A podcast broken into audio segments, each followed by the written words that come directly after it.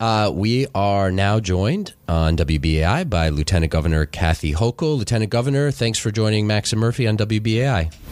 I'm glad be back. How you guys doing? Doing pretty well. well. How are you? Great. Just uh, knocked off four counties today in upstate New York, and I've been traveling quite a bit, but uh, glad to reconnect. As you do, as you do. Um, so uh, let's start with the governor outlining a fairly ambitious, lengthy agenda, his legislative agenda for 2019 earlier this week.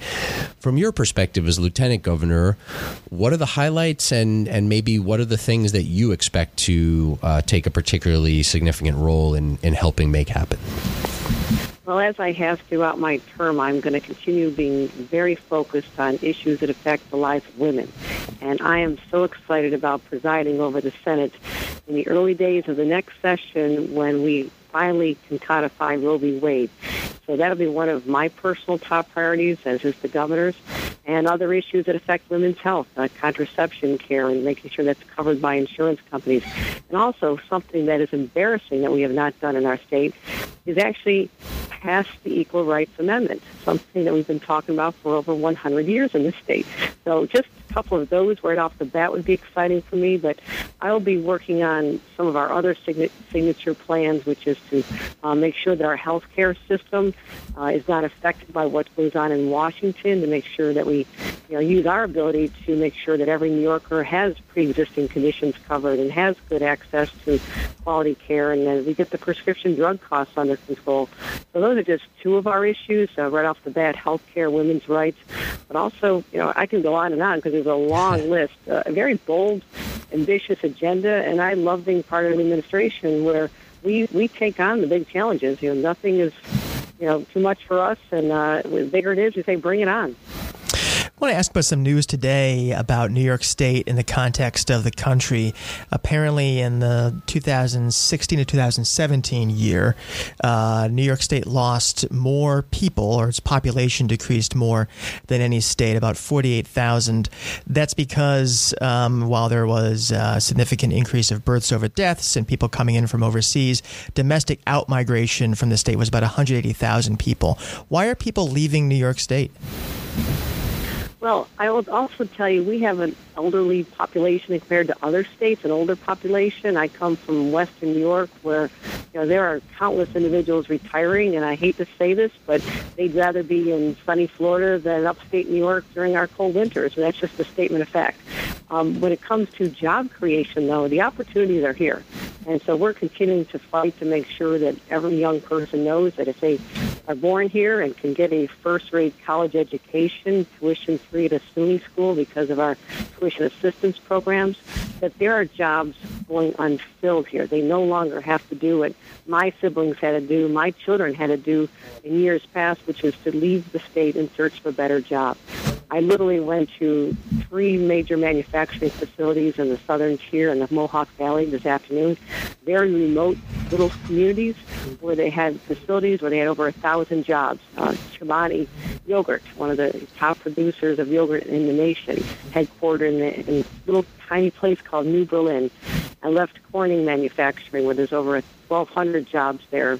And I would say anyone who's thinking of leaving the state, let's have a conversation. Let's find out why you're leaving. Is it for your health reasons, uh, in your family, climate, or if you're looking for a job, I can point you to incredible opportunities in New York City, but even upstate as well. And uh, let's let's stick with that for for a moment. Uh, you announced you made some announcements this week. Uh, the regional economic development councils. Talk a little bit about the latest round of, of those. What are those uh, What are those meant to do? I mean, this is hundreds of millions of dollars, billions over over many years. A signature program of the governor's administration. Uh, what's the goal there? And and do you have uh, clear outcomes that you can point to? Oh, absolutely. And this is what I do as lieutenant governor. Is I travel all 62 counties every year. I go specifically to communities and businesses that have been recipients of economic development dollars through the regional councils. And again, as you mentioned yesterday, was our 2018 awards. We uh, talked about allocating 763 million dollars to whether it's workforce development for people in underserved areas, giving young people a shot, Uh, it's good job training, whether it's incentivizing uh, colleges to take on new curriculum to make sure they're responding to the needs of the businesses, or to really help small downtowns that had been in decline and are now starting to come back, like uh, Oneonta, where I visited this afternoon, and they received $10 million in a previous round. Money that's just helping them just bring back new life in areas that have been forgotten and abandoned and people gave up hope on. So we can talk about true numbers. It's been over 220,000 jobs we can directly point to as a result of uh, the 6.1 billion that's been awarded over the last eight years. 7,300 projects, which is unprecedented. Uh, everything from Main Street's um, do-overs to uh, helping high-tech companies uh, relocate to New York State. So there's there's numbers. These are large numbers, but I'll tell you, we're making a difference, and the jobs are coming back. We have over 8.1 million jobs here in the state of New York. That is the largest we've ever had in our state's history.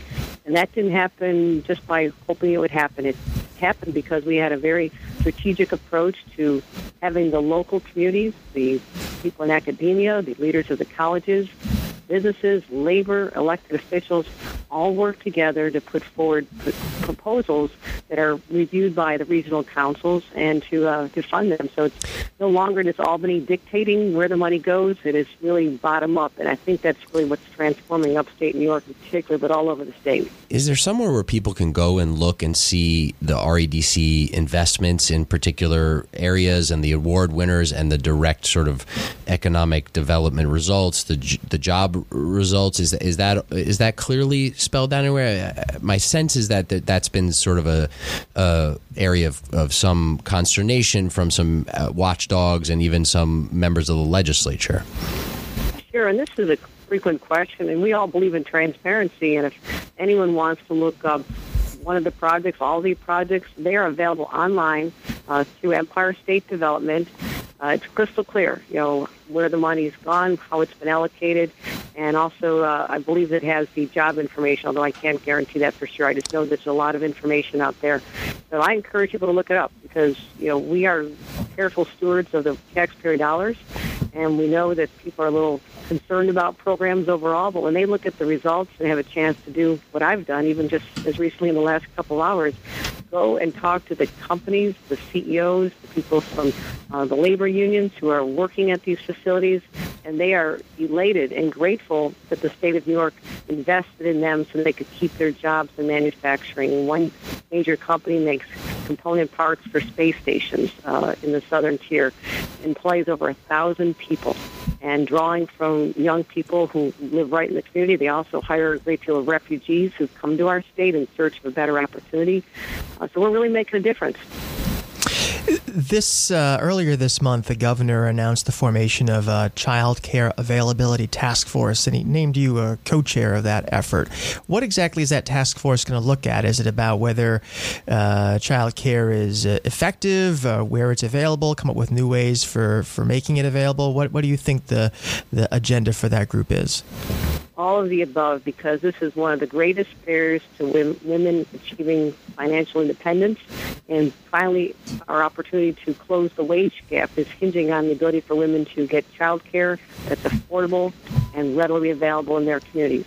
And whether you live in an urban area or a very rural area, it's all about how you can get to affordable child care. And what, what we're doing is because I see the intersection of this and the impact it's had on women's ability to earn their full potential. They stay home or they take lesser jobs or jobs with more flexibility simply because they don't know who's going to be taking care of the children. And it's sad to say that women still are disproportionately expected in society to take care of the children. I reject that notion. I think there's a lot of, uh, should be much more parenting sharing going on than there is now, but the reality is that women often feel the responsibility for this. So it is incumbent upon us as a state to break down barriers that they may be encountering. So what we'll do is we'll be identifying them based on meetings and hearings throughout the state of New York. But also, I work on economic development issues. And when I'm speaking to companies, my first question is, and I said it today, how many women are in your workforce, particularly in STEM jobs and management jobs? I'm asking them, what are you doing to help women, particularly single moms who are in your workforce? How are you helping them be able to work here and still take care of their families. And the smart ones, and the ones that I think we should be supporting, are the ones who put together an on-site child care center. That is the best world for everyone. The parents can have a chance to check in on their children, and they know they're in a safe, secure place, and they don't spend a lot of time transporting them there. So we're just going to find out what businesses are doing, the smart ones, how we can help them. But also, you know, let's look at how much we're paying child care workers. Are we paying them enough? Are we having enough people go to uh, that field and want to be engaged in that? So this is a lifesaver for families and for single moms. And I can't tell you how many single moms had whole households where the moms are earning minimum wage, which is another reason we're proud that we could raise the minimum wage uh, starting in January all the way up to $15, which will make a difference. But it is still almost impossible to be able to pay for one, two, three kids in child care, earning a minimum wage job or even a, a medium medium wage job in this day and age. And we understand, we're, we're, in our opinion, it's a crisis. Is a crisis that affects women, families, individuals, and we have to get to the bottom of it and, and, solve it. I want to ask you a little bit more about the minimum wage for a second, but on the child care uh, task force, is that something we should expect to see uh, fairly quickly in terms of recommendations and something the governor might try to do something in the upcoming budget, or does that have a longer timetable? That has a little bit of a longer timetable. We have a very aggressive agenda for the first 100 days, and this is one where there is not a single answer to it. So we need to continue gathering information. You know, what have other states done? What have the model businesses done? Um, and, ha- and having hearings and meetings around the state will help us answer those questions. Gotcha. So, so, we have an agenda that takes us through the spring. So I would not put okay. this in the first hundred days, but definitely this year. Got it. Okay, thank you. And on the minimum wage, you, you mentioned this in the in the context of of areas outside New York City, I think, in the suburbs. And um, New York City is about to see the minimum wage hit fifteen dollars at the at the turn of the year here, which is obviously a significant moment. In some of those areas outside the state, though, the the program that was passed actually does not say that it will hit fifteen dollars at any dedicated moment. Is that something you expect the governor and the legislature to revisit sometime soon? Is really sketching out a path to fifteen dollars everywhere in the state?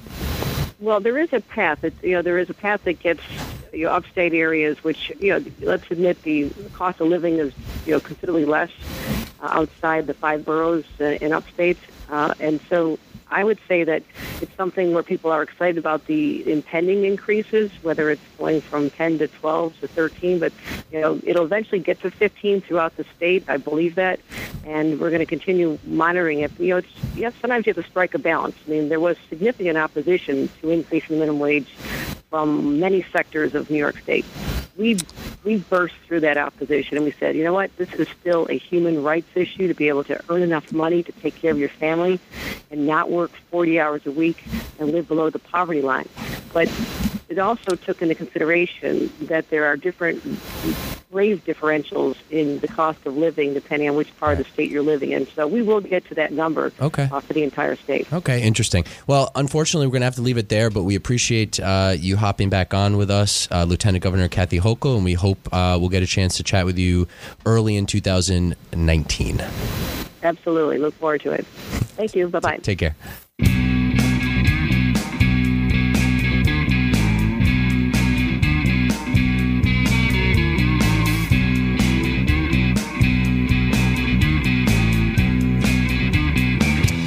We're back to say our goodbyes here on Max and Murphy on WBAI 99.5 FM. Uh, ben, we just heard from the Lieutenant Governor. Quick takeaway from that? Well, I'm very intrigued by this child care task force, so I think I'm glad we got a chance to ask about that. And, uh, you know, it was interesting. A couple of things she mentioned that she'll be directly involved with. Um, but, you know, the governor had a very lengthy agenda, so, uh, you know, we'll see what his top focus is uh, along with hers. We will be back uh, next Wednesday to deliver our much anticipated uh, year end show, looking at big stories from this year and what we think will be big storylines in 2019. Ben, anything big coming up on Gotham Gazette over the next few days? Uh, you know, we're looking at we're looking at a, a, few things to follow up on the big budget piece that we did, looking ahead at the city and state uh, 2019. And I encourage people again to check out all the Agenda 2019 stuff that both our publications have done. How about you? Anything coming up? Some year end looks and a few interesting op eds. So check out citylimits.org, gothamgazette.com. If uh, this is the last time anyone hears us before their respective holidays, Merry Christmas, Happy Kwanzaa, Bon Hiver. Retroactive Happy uh, Hanukkah. Happy Hanukkah. Happy New Year to you. Keep listening to Max and Murphy Wednesdays at 5 p.m. And happy holidays, everybody. Peace on earth, goodwill to all.